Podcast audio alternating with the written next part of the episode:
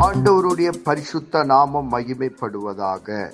Panchkula Bethel IPA சபையின் சார்பாக உங்களை வாழ்த்துகிறோம். இது தினசரி வேத தியானம். இன்றைய வேத தியானத்தை கேட்டு ஆசீர்வாதங்களை பெற்று கொள்ளுங்கள்.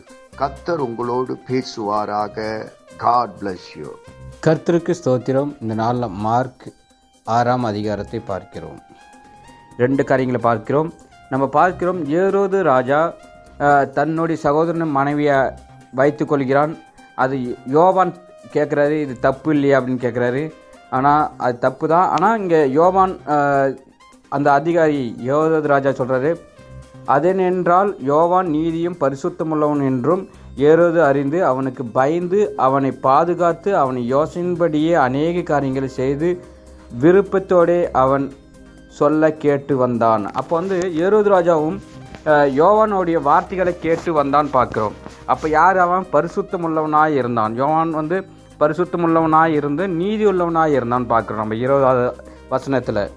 அதே ஏரோது ராஜா வந்து நம்ம கீழே வசனங்கள்லாம் பார்க்கும்போது ஒரு சிறு பிள்ளை வந்து அந்த பந்தி மாறும்போது அந்த ராஜா வந்து சொல்கிறாரு நீங்கள் எதை கேட்டாலும் நான் தருவேன் அப்படின்னு சொல்கிறாரு அப்போ வந்து அந்த சிரிப்பில் பிள்ளை வந்து என்ன செய்யுதுன்னா அந்த தாய்கிட்ட ஓடி போய் அந்த ஏரோது ராஜா கிட்ட என்ன கேட்கணும் அப்படின்னு சொல்லும்போது அந்த தாய் சொல்கிறா நீ போயிட்டு யோவான் ஸ்தானனோட தலை வேணும்னு சொல்லு கேளு அப்படின்னு சொல்லி அங்கே சொல்கிறாங்க அந்த பொண்ணும் போய் கேட்குது உடனே யோ ஏரோது இருபத்தஞ்சாவது வருஷம் சொல்லுது உடனே அவள் ராஜாவினிடத்தில் சீக்கிரமாய் வந்து நீர் இப்பொழுது ஒரு தாளந்தில் யோவான்ஸ்தானுடைய தலையை எனக்கு தர வேண்டும் என்று கேட்டாள்.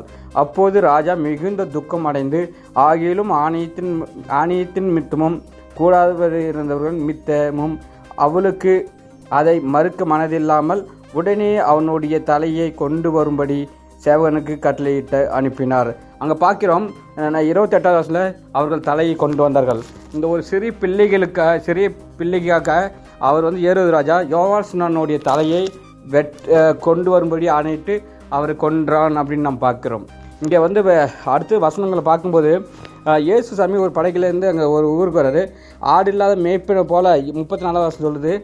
அவர்கள் மேய்ப்பின் இல்லாத ஆடுகளை போல் இருந்தபடியால் அவர்களுக்கு மனதுருகி அநேக காரியங்களை அவர்களுக்கு உபதேசம் படங்க தொடங்கினார். அப்போ வந்து என்னன்னா இவர்கள் வந்து சின்ன பின்னமான ஆடுகளை போல தெரிஞ்சு வந்தார்கள். இவர் மேய்க்கிறதுக்கு ஆடுகளே இல்லை அப்படி. அப்படின்னா ஊழியக்காரங்க இல்லைன்னு சொல்லி அவர் மனதுருக்கினார் இங்கே வந்து அவர் வசனத்தை போதிக்கிறார். வெகு நேரமாச்சு. சாப்பிட்றதுக்கு ஒன்றும் இல்லாமல் இருந்தாங்க. அப்போ இங்கே பார்க்கிறோம் தேவன் வந்து இர பார்க்கிறோம் இரண்டு மீனையும் அஞ்சு ரொட்டி வச்சு ஐயாயிரம் பேருக்கு இயேசுசாமி போஷித்தார். அது எப்படி போஷித்தார் அப்படின்னா வானத்தில் திறந்து அது சோத்திரம் பண்ணி செலுத்தும் போது நூறு நூறு பேராய் வரிசை வரிசையில் உட்கார வச்சு சாப்பாடு கொடுக்கும்போது மீதி பனிரெண்டு கூடைகள் மீதியாக எடுத்தது. அப்போ நம்ம வந்து தேவனிடத்தில் கேட்கும்போது தேவ வசனத்தை நம்ம கேட்கும்போது அநேக காரியங்கள் தேவன் நமக்கு தருகிறவா இருக்கிறார் நம்ம ஆசீர்வதிக்கப்படுகிறோம். அந்த இந்த நாளில் மீதியான கூடைகள் பனிரெண்டு கூடைகள் நம்ம வீட்டில் வந்து எது குறைவாக இருந்தாலும் தேவனை நம்ம தேடும்போது தேவ வார்த்தையில் கேட்கும்போது தேவன் நம்மளை ஆசீர்வதிக்க வளர வைக்கிறார் ஆமீன். நாம் செபிப்போம். பரலோகத்தின் தகப்பனே இந்த ஆசீர்வதிக்கப்பட்ட காலை வேலைக்காக உமக்கு நன்றி சொல்லுகிறோம். இந்த வேத வசனத்தின் மூலமா எங்களோடு கூட பேசினதற்காக நன்றி. இந்த வேத வசனம் எங்கள் வாழ்விலை கிரியை செய்வதாக உம்முடைய நாம மகிமைப்படுவதாக இயேசு கிறிஸ்துவின் நாமத்தில் செபிக்கிறோம். எங்கள் ஜீவனுள்ள நல்ல பிதாவே. ஆமேன்.